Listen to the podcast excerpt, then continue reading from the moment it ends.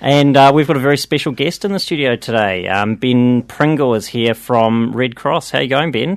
Doing very well, thanks, Mike. Good to have, good to be here. Yeah, and it's it's great to have you here. And uh, you've come in sort of a relatively short notice to talk to us a little bit about um, an exhibition that uh, Red Cross is organising at the moment. Um, and I first, I just wanted to talk to you a little bit about sort of the story behind this exhibition. So uh, there was a day last week called the International Day that disappeared on Sunday, I believe. That's right. Yeah. Do you want to tell me a little bit about what that is? Sure. So that's uh, um, every year uh, the Red Cross, as a global movement, does uh, recognises this very serious and quite solemn occasion where uh, those who have lost loved ones uh, and may never indeed find them again um, are recognised and their stories told. Uh, it's a chance to grieve with them uh, and show our support as an organisation and uh, to uh, bring solidarity uh, to an issue that uh, I think for a lot of people isn't that um, widely talked about. Yeah, absolutely. And so this year you've um, chosen to do an exhibition, is that right, to draw attention to the day?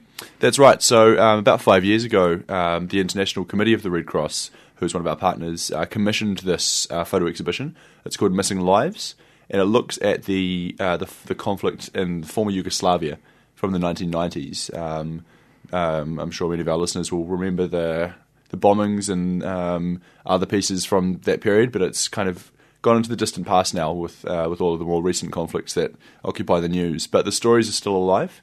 Um, there's still about 10,000 families that are missing um, missing loved ones, um, uh, still still waiting to identify remains and bury their loved ones. And so we brought this photo exhibition across from Europe uh, and also from Australia. It's been touring around for the last five years, reaching cities all around Europe and Australia, uh, asking the question of people, what would you do if your family, uh, if your loved one uh, never to be found again? and I um, was, was, was lucky enough to to go down to it today, and it, uh, I mean it's incredibly moving. Um, and something that really stuck out for me with it was it's almost like the the images are an, sort of an add on to the stories that's there. So there's these these very short descriptions of sort of the background of each of the photos. Um, and one that really stood out in my mind was this photo of a um, person's hand holding a marble, which um, was the last uh, sort of toy of uh, a lady's child who was killed during the uh, Srebrenica massacre. Um, it's it's incredibly moving. And can you tell me a little bit about the, the origin of the photograph? So it was a photo project, is that right? That's right. So the the photographer's name is Nick Danziger, and he's um, he's um, reached international acclaim for a number of projects, including one on the All Blacks. He looked at the uh, the locker room of the All Blacks, if you will, and uh, told told that story. So he, he gets right up and, uh, and personal, uh, tells tells stories that are quite gritty, and um, and this one is is particularly emotionally charged. Um, that that photo you mentioned, um, I was lucky enough to talk to Nick on the phone about some of the different stories, uh, and he told me about that one, and it's it's quite a it's a tragic story. Uh, the woman, the, the the, the grieving the the widow, uh, came back to the house that she had lived in with her family. Uh, it had been it had been burnt to the ground, um, like a lot of um, houses, and she was you know looking through the rubble, trying to find anything she could to a keepsake or a, reminder um, and all she could find was that marble and a mathematics exercise book, and that's that's literally all that she has to remind herself of her two two young sons who uh, were tragically killed during that massacre. It's uh, it's just tragic, isn't it? And I think um, there's there's also something there that there's a, a sense that uh, people can't almost move on until there's closure with what happened to their loved ones too. It was seemed to be a common theme in it as well. That's right. We um, one of the, one of the main themes of this is the right to know, and by that we mean that people um, don't um, don't even ask um, much. They just want to know that their their loved one um, passed away, and they also just want to have uh, remains to bury. Um, those seem like pretty small things from from our point of view. You know, we um, we hold on to our loved ones, uh, but we don't really necessarily t- we take it for granted maybe that they uh, will always be here. Uh, but for these people, um, you know, they've lived with for years with loss, um, and and are just desperate for some small token of closure. Mm, yeah, and so do you want to tell me a little bit about Red Cross's role with reuniting families? Sure. So I'm part of the Restoring Family Links program, which is part of a global network um, that every year um, helps to reunite um, thousands of families all around the world um, and also re- reconnect families through um, Red Cross messages, uh, but also in, in some cases, like with the Balkans, um, provide closure for those who have, who have died and identify bodies. Uh, there's also other services that are provided, but essentially we provide tracing and help uh, reconnect those who have been torn apart through war and through disasters. And that comes all the way back to New Zealand as well? That's right. So we um, we have um, close networks with all of the refugee communities in New Zealand. We work closely with them because um, almost almost none, none of the refugees that have been settled here uh, are, are, part of a complete family. They all have networks back home. They all have loved ones that are still living in the midst of conflict or in refugee camps. And so it's our job to do the best we can to assist those people.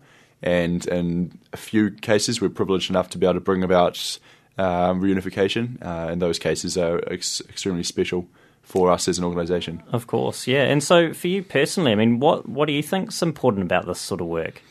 I think there aren't enough uh, services really that can provide this kind of support.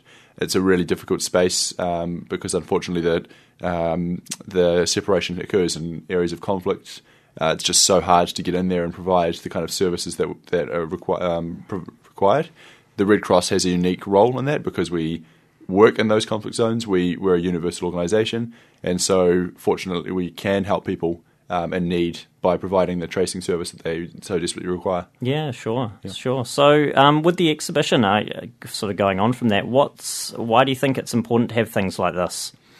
I think it's really good for New Zealanders to um, to be asked those difficult questions. I think we take for granted that our our loved ones will be where we know they mm. are at home. Um, if they're overseas, we take for granted that they'll be there when we when we call them on Skype or email them. Um, but for a lot of people around the world, that's not something that you can take for granted. It's it's not a certainty.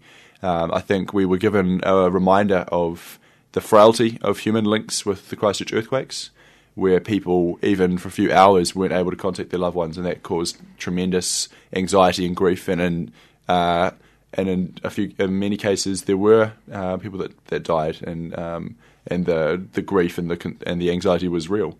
Um, so I think it's it's a, a, timely reminder for New Zealanders that um, you you know you can't take these things for granted, and uh, that if they know people that um, have been affected by this kind of separation, that it's this service exists. It can help people, and um, yeah. And I um, read this uh, beautiful quote on one of the images uh, at the exhibition, which said, uh, "Our humanity is defined by our behaviour towards our fellow man," which I think sort of sums it up when you read these these just horrific stories. And there's always that lovely sense of hope mm. with it too, which is so so uh, surprising almost. Yeah, and one of the the real um, um, powerful aspects of the whole photo exhibition is that looking at the individual stories and the victims, you can't tell what race they are. Um, one of the one of the big problems in the Balkans region is that everyone knows everyone's ethnicity based on their name uh, and where they live, and that was the cause of so much conflict and so much um, so much death. But looking at these photos, you can't tell that. And so, in fact, when the exhibition toured right through the Balkans uh, and there were there were concerns that it would be very controversial and political. There wasn't that um, reaction because they're just individual stories, and that's the power of it. Uh, yeah, I mean that's uh, it's it's something that's very hard for us to comprehend. I think I think here. Um, so, if people listening want to support Red Cross, what could they do?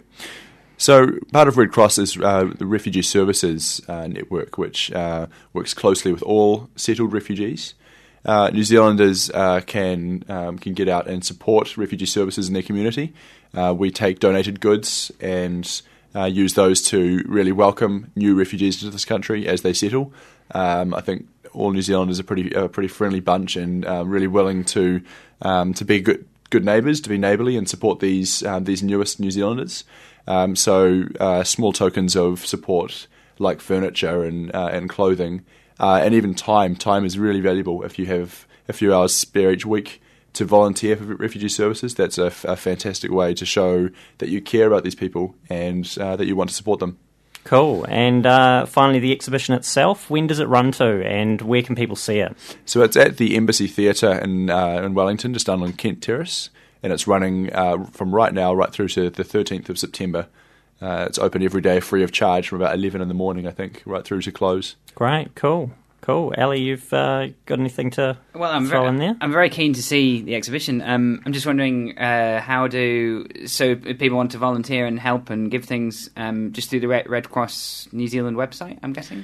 Yeah, there's plenty of information there um, about the Refugee Services Program.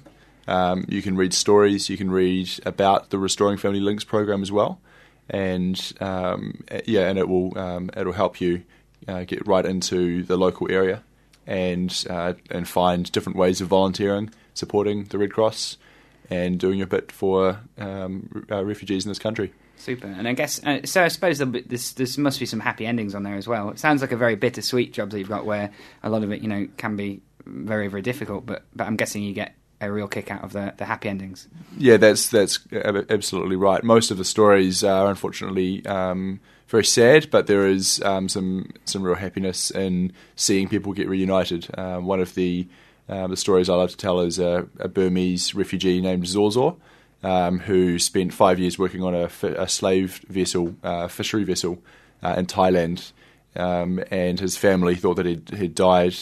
Um, he thought they'd never see him again, and it was it was very tragic. But eventually, he made his way to New Zealand, and through the Red Cross's assistance, was able to reconnect with his family in a matter of months, uh, and is now um, counting down the days until he can see them again.